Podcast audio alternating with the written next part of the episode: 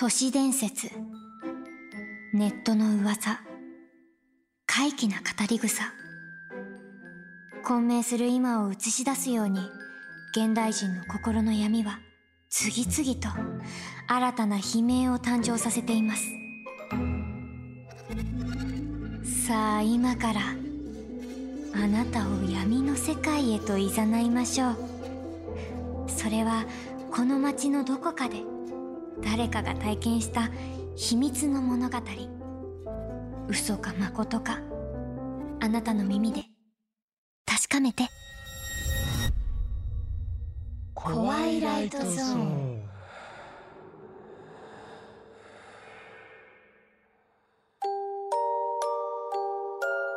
コワイライトゾーン。案内人の夏野京子です。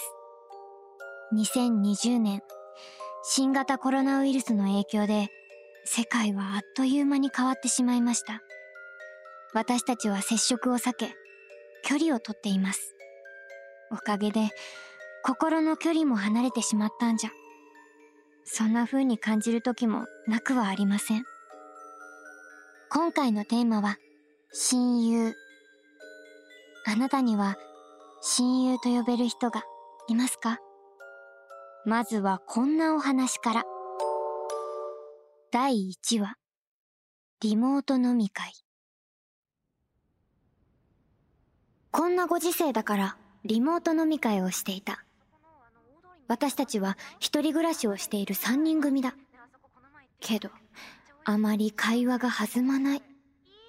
さゆりとあきこが私にどこか距離を置いているのだ。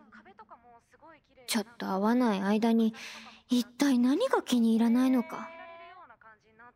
うんうん。私を仲間外れにする理由なんて明確にはないと思う。女同士はめんどくさい。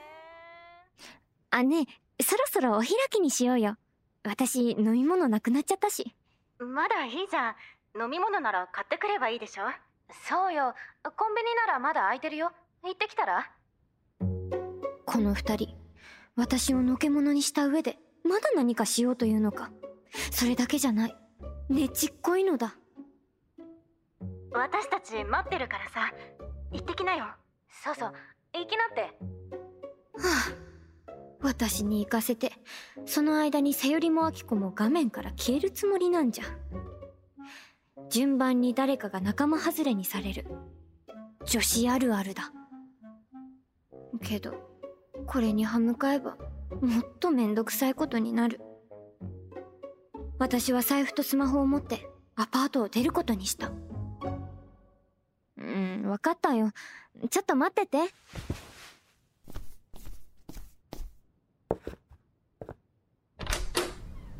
まったくも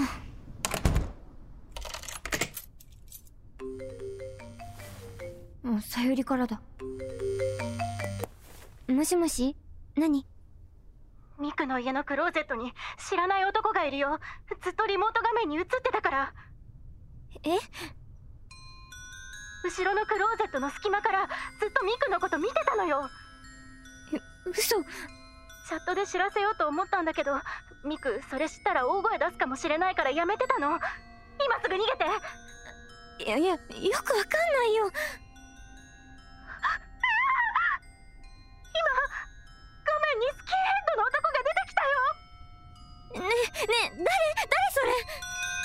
次の瞬間だ。私の部屋のドアが、ゆっくりと開いた。そこには、見知らぬスキンヘッドの男が。気づいてたのか、お前。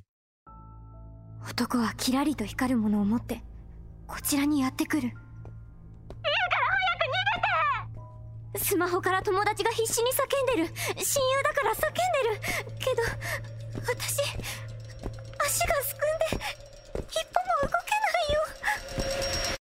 ずっと前から好きだったんだ。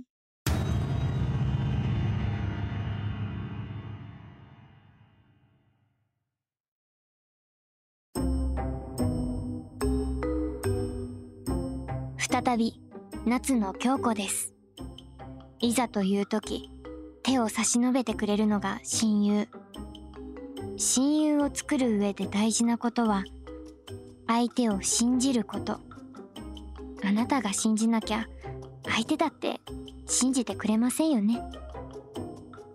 続いてはこんなお話。第2話同窓会。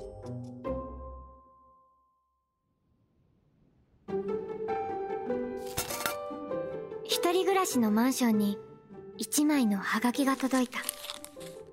夢の小学校第26代。卒業生の皆さんへ。同窓会の誘いだ。思い浮かぶ顔がある。今はどうしているのだろう。出席に丸を入れて返信した。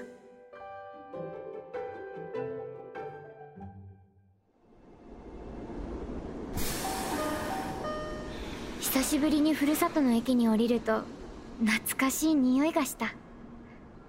私は同窓会の会場であるホテルへと向かった。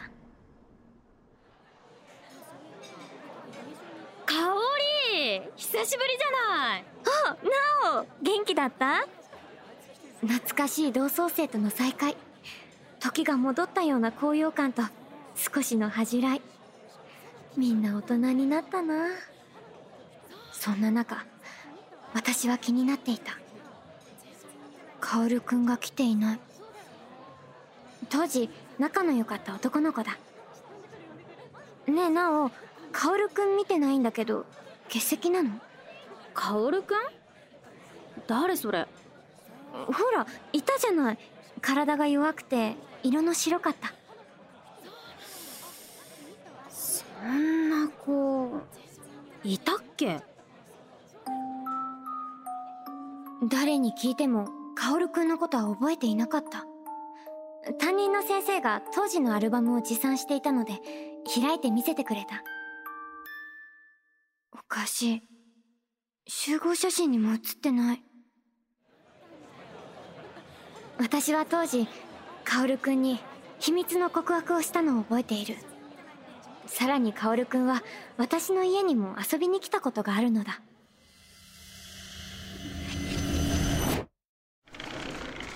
同窓会がお開きになり実家に帰ってから母に聞くとえうんそんな子覚えてないわね。けど私には薫くんの記憶が確かにある。あの頃彼にこんな秘密の告白をしたのだ。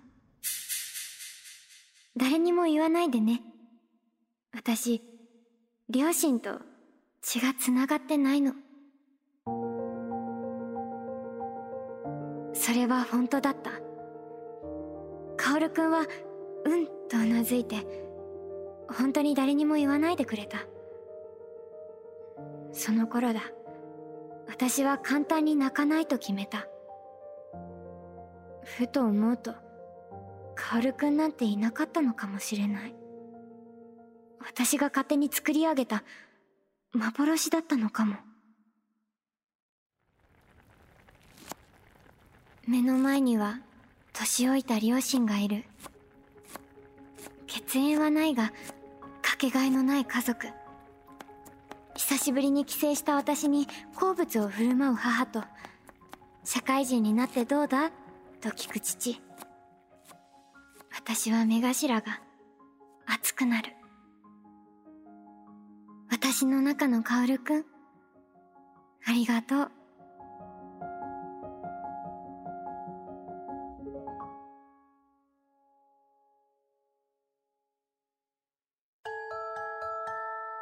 夏の京子です。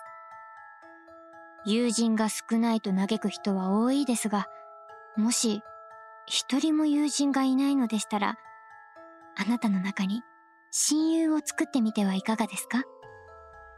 何かが変わるかも。ただし、人前ではその親友に話しかけちゃダメですよ。あなたの周りからどんどん人が離れていきますから。気をつけて。原作脚本鈴木茂樹。制作シャララカンパニー。監修プロデュース日本放送。